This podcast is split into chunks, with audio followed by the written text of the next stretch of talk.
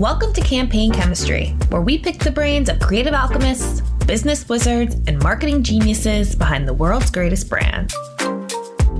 When Apple released the iOS 14.5 update that limited tracking visibility on its devices, direct to consumer brands had to pivot. John Sheldon, Chief Marketing Officer of oral health brand Smile Direct Club, shifted his organization's focus by embracing less granular metrics such as engagement and putting more budget into brand building channels. Today, Smile Direct Club, which launched in 2014 as a D2C teeth alignment product, has expanded its product line and physical footprint both at its own retail locations and in Walmarts across the country. According to Sheldon, the moment to move from disruptor brand to challenger brand has arrived. In this episode, Sheldon also chats about how he operates his social media team like a newsroom and how Smile Direct Club lives up to its brand purpose. I'm your host, Alison Weissbrot, editor of Campaign US, and you're listening to Campaign Chemistry. Hi, John. Thank you so much for being here today. How are you? I'm doing well. Thanks for uh, for hosting me. Awesome. So, talk to me about Smile Direct Club. Obviously, um, I know it as a D2C teeth alignment brand, right? Of which there are a couple of players in the space, but talk about the the brand and sort of like how it's positioned in the marketplace. How does it work? Sure. Smile Direct Club exists to help uh, more customers uh, understand the power that comes from having a smile that they love. And we've launched our business originally as a direct to consumer brand. You know, obviously, doctors have been involved since day one in in that in the process. They prescribe teeth straightening treatment, etc.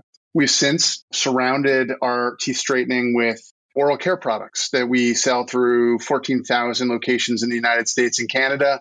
Those can help you whiten, clean, and uh, you know otherwise enhance your smile with better health uh, with our for example the water flosser product as well and so you know really our intention is to be a brand that's focused on on people's oral health holistically but certainly the tent pole for the business is the teeth straightening business mm-hmm. So I know like Smile Direct Club, there was a time around when you guys launched, right, back in, in 2014, that there was all these D2C teeth product brands that came out like Quip and um, Invisalign had been a player for a while, but talk a little bit about how like the brand has evolved over time in terms of like the evolution of direct to consumer, the evolution of the the competitor landscape, and and all of that. Yeah, I mean, f- first, just to t- tackle the evolution of the competitive landscape is short short version is we've won. Uh, you know, and and uh, you know, obviously Invisalign is still an important player, and they sell it directly through orthodontists and some dentists. But really, um, you know, we've built out that direct to consumer channel. We've built out our partner network now, where we also sell through uh, a network of you know over a thousand dental locations where you can get started. And of course, you can always go to one of our Smile shops uh, and and you know start the process there as well. And so, you know, from a competitive standpoint, the business is really hard because of some of the regulatory components of it, because of just the process of of you know having the the AI to be able to develop these treatment plans, to building your network of doctors. And so, uh, you know, we've been able to be successful in that and gotten to scale that allows us to do that effectively. However, uh, you know, I think you know beyond, beyond us, the the other folks have really really struggled with that. Um, and you know, we look at uh, you know aided awareness of of players in the space. Uh, you know, we're we're neck and neck with the folks from Invisalign, and then there's a ginormous gap before you start talking about any any any of the other players. Um, mm. Um, you know, from an evolution standpoint, um, I think the, the, addition of new ways to get started is really really the story as we talk about teeth straightening, right? Well, when we founded the business, we founded the business on a impression kit um, where we would mail that to your home. You would take the impressions, mail them back to us, and then uh, we would we would create the treatment plan based on on those impressions, and have you know the doctor would prescribe that treatment plan, and uh, and and you'd be able to manage that uh, via remote teledentistry.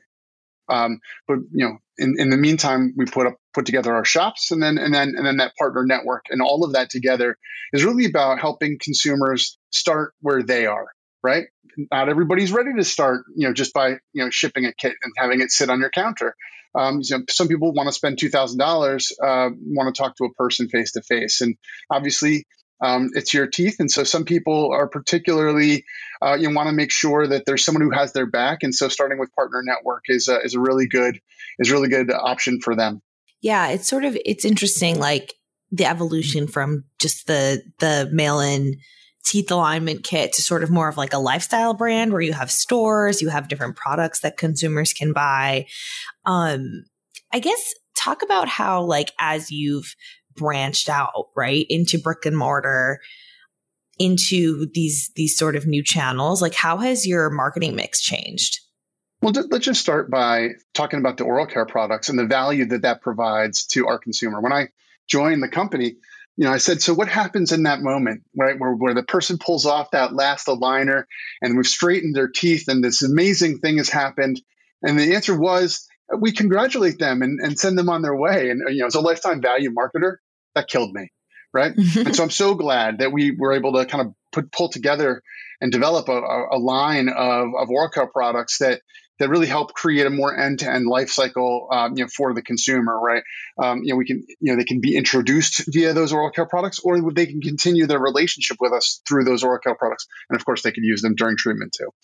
And so, for me, that was a really that was really powerful. But also, um, you know, having done this deal with Walmart and, and being in, in all their locations, you know, in some cases we have seven linear feet inside of a Walmart, you know, highlighting our brand, and and you know that that's a billboard that 100 million people walk past every week. You know, for a newer brand in oral care, um, you know that credibility is really valuable. And so, mm-hmm. uh, love love having uh, that kind of visibility in in those 14,000 locations. Uh, you know, between all of our retailers in, in the U.S. and Canada.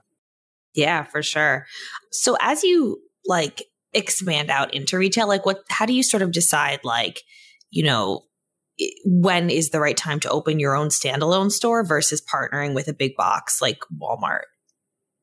Yeah, I mean, obviously, when you think about the oral care products, you know, there, there's a full aisle that they have there that 100 million people walk past every week.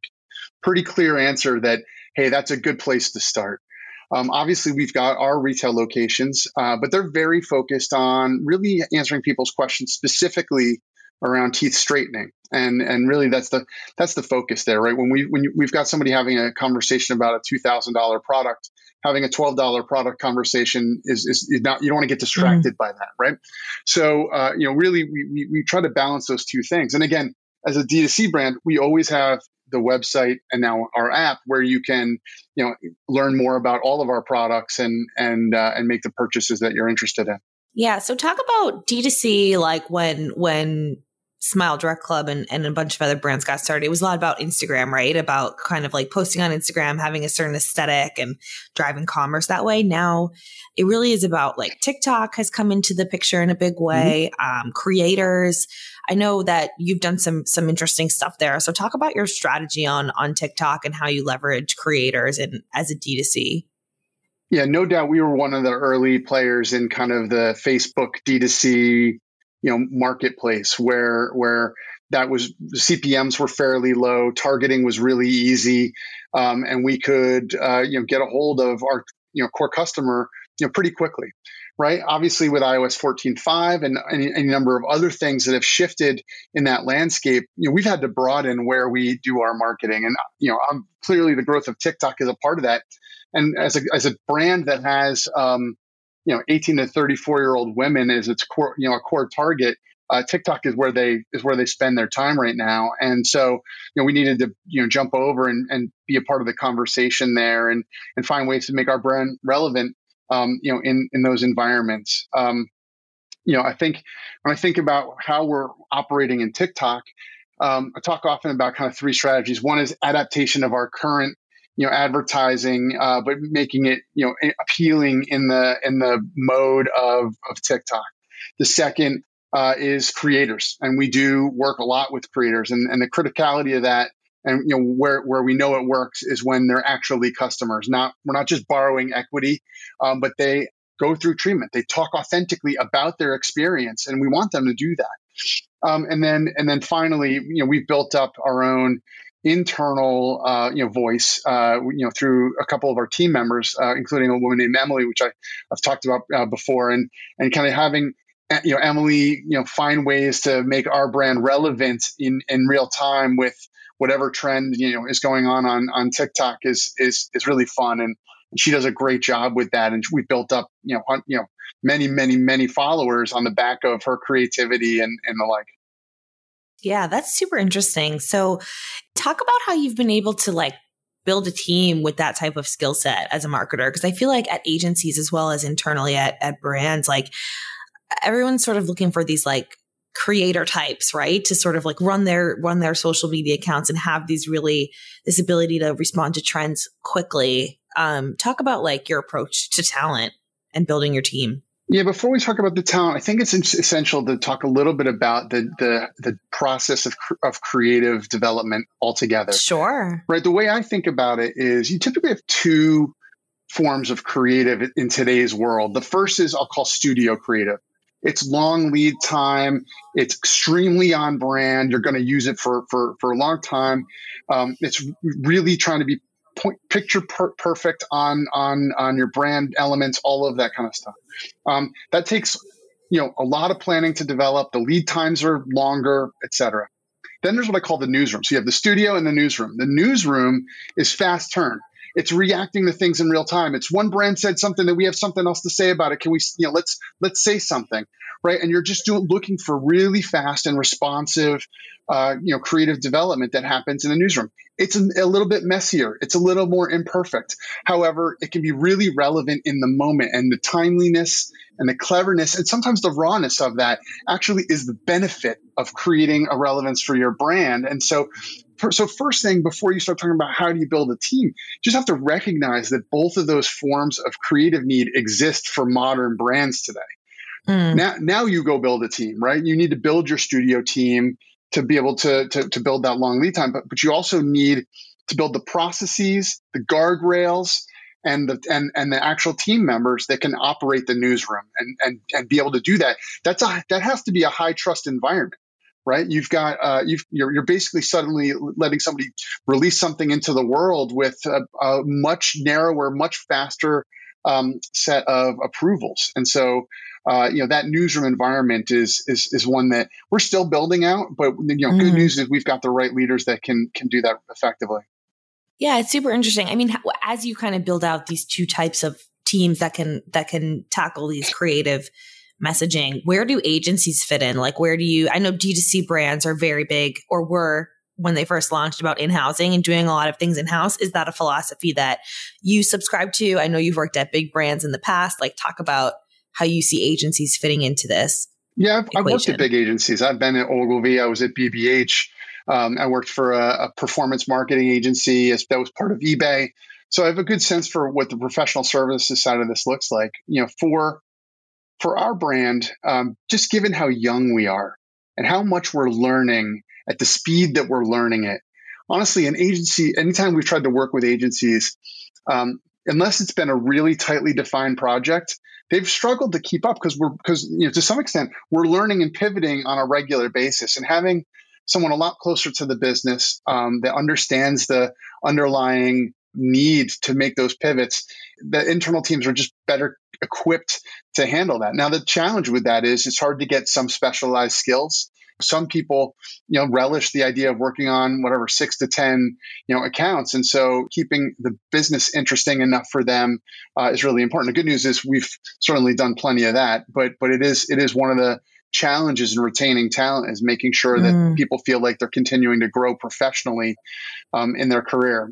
When I think about the newsroom side of this, that has to be someone you have instant trust with. They have to be really close into the business. Um, so, from my perspective, that must be you know really connected at the hip to the work that, that that's being done at you know in our comms team for example however you know obviously the third parties that we work with are people who can help us get connected to talent creators, you know, folks that have kind of management platforms for working with creators at, at scale. Mm-hmm. Um, and so I'm not sure if I'd call those agencies or not. They probably think of themselves that way. Yeah, interesting. So how how do you kind of keep it interesting for the for the talent that maybe like wants to feel like their career is growing. I know there's always sort of the debate of does talent want to work in house or do they want to work at agencies and what's sort of like the trade offs of both. So, like, how are you keeping it interesting for for talent at Smile Direct Club? Yeah, I mean, I think it starts with big opportunities early, right? Just giving people a chance to stretch regularly. Mm-hmm. and, and making sure that's top of mind.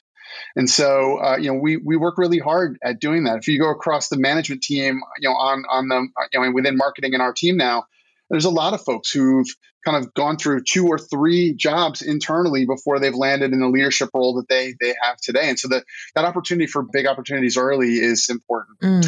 The second is just generally um, you know helping them understand the ways in which you're asking them to stretch right we're opening new markets. We're opening new channels. We're, we're, evolving our messaging. And i think you know we've had we've done all three of those in the last three years. And so i just think you know giving people a chance to understand um, you know the growth that's right in front of them in this business that is as dynamic as our business is um, you know does help re- retain retain talent Mm-hmm, mm-hmm. So, talk a little bit about. I know you mentioned sort of like you you just revised your positioning recently, and I think earlier you said it was something about like making everyone love their smile. I think I just butchered that, but um, no worries. Yeah. So, I guess brand purpose obviously is like a big has become a big. It's really important, but it's also become a bit of a buzzword in the industry, and people kind of try to like have brands try to sometimes have a purpose that doesn't always resonate. Talk about how, you know, you've sort of come up with that positioning and, you know, why, how you bring it to life beyond with the products you sell and, and beyond. Yeah. So also I should have added to the end of my, how do you keep it interesting for people is that connection to brand purpose. So thank you for bringing that up because the good news for us, and we are very lucky, is there is a very clear and obvious connection between people's lives being better and what we can do for them right? And and what what i try to do as a leader in the business is uh, you know work with the team to showcase all the ways that we're impacting our consumers lives. And as a transformation brand we are usually a part of a person's much larger transformation journey. And we point that out to the team. Like you can just look at our before and afters on our website and you can see this is a person going through a lot. They're losing weight, they're changing their hair, they're they're you know moving from college to the professional world, they're re-entering the dating pool. All of these things are, are really evident in their social media posts and and in their before and after stories. And and so making sure you understand like hey we're just a part of this person's much bigger journey but we might be the most visible part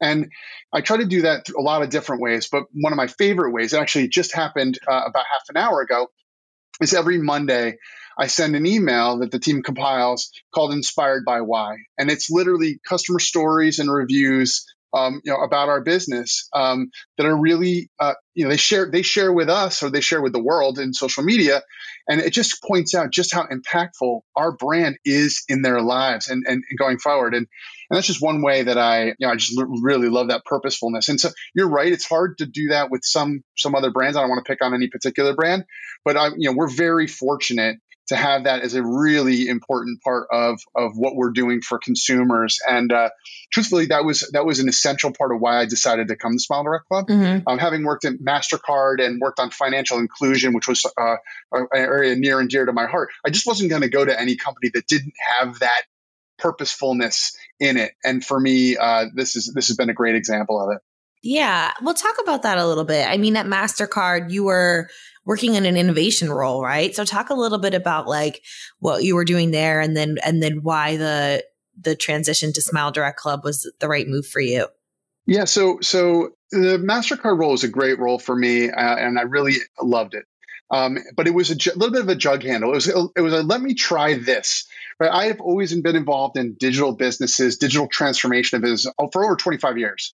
Um, you know, starting literally at the dawn of the internet, when when a colleague of mine says when the internet was made of wood, and so that transformation, that the digital impact to businesses has been something I've always touched. So I've always been a bit of the innovation person, helping either clients when I was on the professional services side or, or working from within companies, otherwise to to kind of handle that digital transformation and and so um, when this Mastercard opportunity came up, it was it was an opportunity to go to kind of around the table and say, okay, let me go to an organization and see how they innovate as an organization, you know, uh, you know, broadly, and and help run and manage that and build build up that capability, that muscle for for a you know major Fortune whatever it is brand.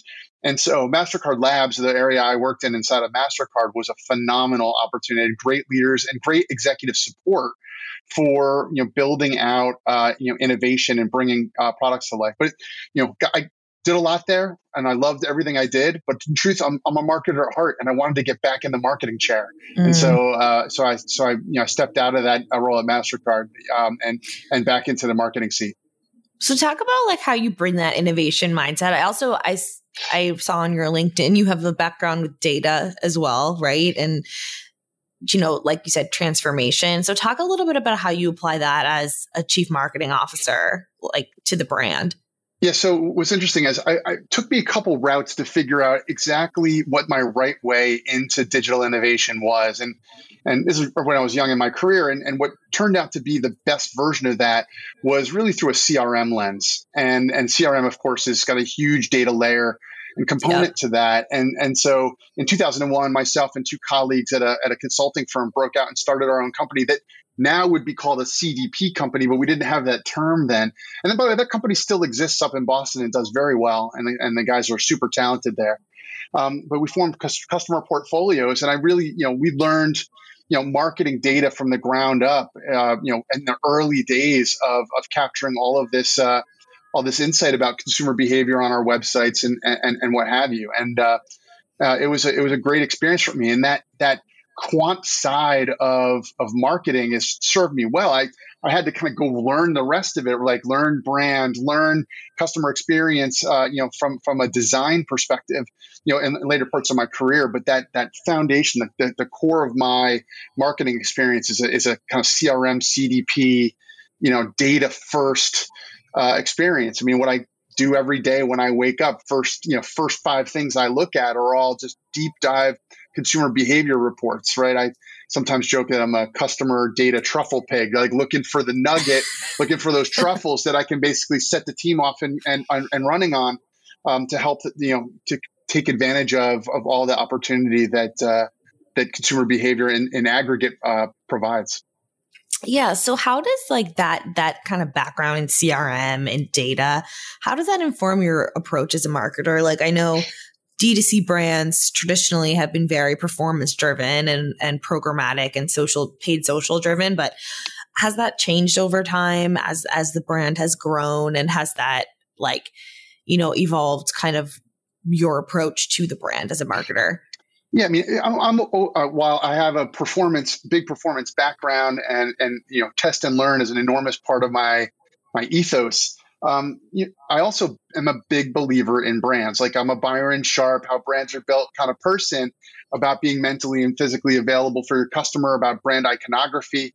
In my time here at Smile Direct Club, we've we've solidified our colors, our fonts, our our audio watermark and mnemonic, you know, specific motion that that is distinctly ours, um, you know, on top of of everything else. A character uh, in Didi who, who's in our in our challenger ads, you know, and so you know, really looking at all the ways you can build up that brand iconography, imagery, consistency, um, you know, is really one part of it, and, and marrying that with the performance piece and all the work that you do. So it's not just about finding something performant, but it's got to be performant in a in a Byron Sharp style brand building way, and that for me is is a system that we've really worked hard to build in my four and a half years here at at Smile Direct Club.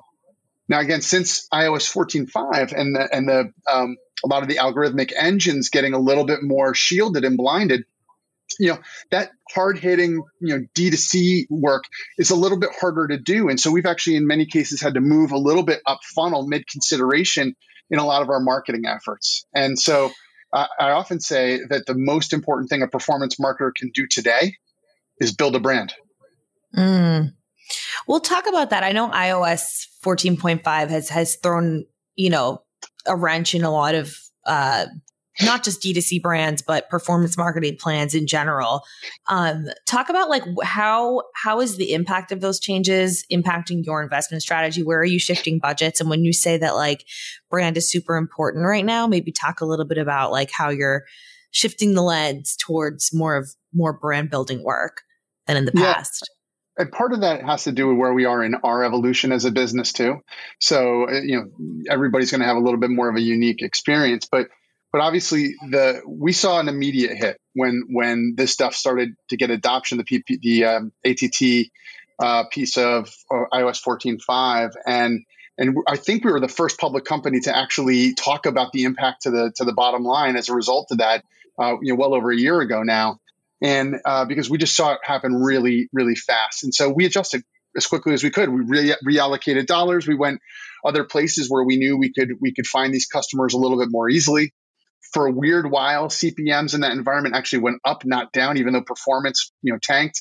And so, we just being nimble and agile with our dollars and moving them to places where we had a better opportunity to to get reach, frequency, and some of these like long term brand building type of language was um, you know was a way we adjusted and and you know it took a little bit of time for us to kind of get our sea legs on that. We're actually at a place now where we're outperforming our performance marketing days in mm-hmm. social um, you know obviously at, at, with different uh, budget allocations but the efficiencies are actually better not worse we'll talk about that like how do you flip like your organization's mindset like we used to do something this way. All of a sudden it doesn't work. Now we have to flip to something else and that's uncomfortable. Like talk about how you kind of guided the team through that. Yeah very lucky that both the leadership on, in, in smile direct club our ceo uh, the, the, rest of the leadership team um, are incredibly agile and so just having, and by the way, also quite involved in our marketing. David uh, Katzman is, is a, you know, is an excellent marketer in his own right. So having, you know, really uh, agile conversations about, uh, you know, the changes we need to make in our marketing are, are easy to have with him because of his engagement there. But also the, the team is really useful because we're so young, because we it's a part of our nature to learn something make a change learn something make a change. And so this was this was just another learn something make a change. It was a little bit bigger um, but really what it became about was putting the putting the metric on the wall that said this is the one that matters right? We're not going to mm. be able to see that metric anymore. This is the one that matters. And when we're able to make, you know, point at that metric it allowed us to narrow the scrambling um, and and really focus on on how we impact the business. Now at the mm. same time um, it became very clear to me that we had to make a much bigger brand transition um, because we had achieved a lot in in, in maturing uh, you know our business, and we were going from being a disruptor, coming into the bit, you know, coming into the category, flipping the tables over, um, you know, and, and upsetting the apple cart, to really being a part of the industry, but one that is a challenger brand. Mm. And so, uh, about a year and a half ago, we really dove in on what it means to be a challenger brand, how to shift our language from disruptor to challenger. And so that's a that's more of a brand level conversation. And and so you know going out into the market and and doing marketing activities that were more in line with that change. Um, you know, we we we use the the dip, if you will, in performance to take those dollars and really deliver on that strategy, and that's helped mm. us a mm. lot. So as we're in this place now where you've sort of found your sea legs, as you said, with um, more more of the higher level brand metrics, and we're sort of entering and existing in this world where there are less, you know, granular tracking metrics available. Cookies will be disappearing um, from Chrome and, and other browsers. Like, maybe. what can we? Maybe right? Allegedly. Alleged. so they say. Um, regardless, we're moving towards this more like privacy centric world, right? So how does that um like where can we expect to see Smile Direct Club in this context? You know, like as you sort of shift to more brand building and and and different ways of getting your messages out there. Yeah, I mean, first and foremost, you know, and this is public. Uh, you know, we're making a major change to our go-to-market strategy, um, and it'll be happening kind of over the next quarter. Um, you know, today that kit and scan and you know go to the the, the partner network location um, you know is the beginning of the process. But we're actually we've actually invented technology that we've been investing in for over three years that allows you to start with your mobile phone and do a do a preliminary scan of your teeth and actually see how we would move your teeth before you go through any of that other process, right? And it moves up that that buy now time to much earlier in the in the, in the process. And so, um, you know, we're, we're shifting from everything being about get to our website and take our smile quiz to download the app and see what your new smile could look like in minutes, right? Mm. That shift is is about you know consumer behavior, getting them what they want sooner, which is the answer. What are my teeth going to look like at the end? And mm-hmm. so, you know, by creating this consumer experience that becomes our new CTA, um, it's you, are dropping a consumer much further into the shopping process and getting buy-in earlier on the critical elements of the of the decision to straighten your teeth. And so, you know, our, our, our that change in CTA, that change in where we leave them, that, that change in what data we'll have about their behavior is so different because we're now capturing like like not only their their name, email address, whatever, but but also an immediate image of their smile and just how much we can help them. And so by moving a customer that much further into the into the sales cycle, you, you know, you go from a a sales process that's a leaky bucket that you have to walk around with for three weeks to something that you know you're, you're going to have the answer to what your smile can look like in three minutes. So the short version is you know but by the way that innovation is three years coming. We started working on that long before iOS 14.5 long before that was a natural original design of the business. We just had to get here. And it took our AI teams, and, and there's some really challenging AI problems in this, and, and what I just described. It took them till now to kind of unlock all the pieces of that puzzle, and we're here. And so now bringing that yeah. experience to life is something, you know, as a business, we are extremely excited about. That's is that live now, or is it something that you're launching we are, soon? We are testing it all over the place, and you know, expect it to be live in the next quarter. Awesome. So I'm sure that we can look out for some interesting work around that too. For sure. Awesome. Well, John, thank you so much for chatting with me today uh, about the business and about you know your background and how you approach your job. And um, yeah, keep smiling. All right, Alison, thank you so much for for having me on uh, on the podcast. That's all the time we have for this week. Thanks for listening, and we'll see you next week. If you like what you heard, please subscribe to Campaign Chemistry on Spotify, Apple, or wherever you get your podcasts.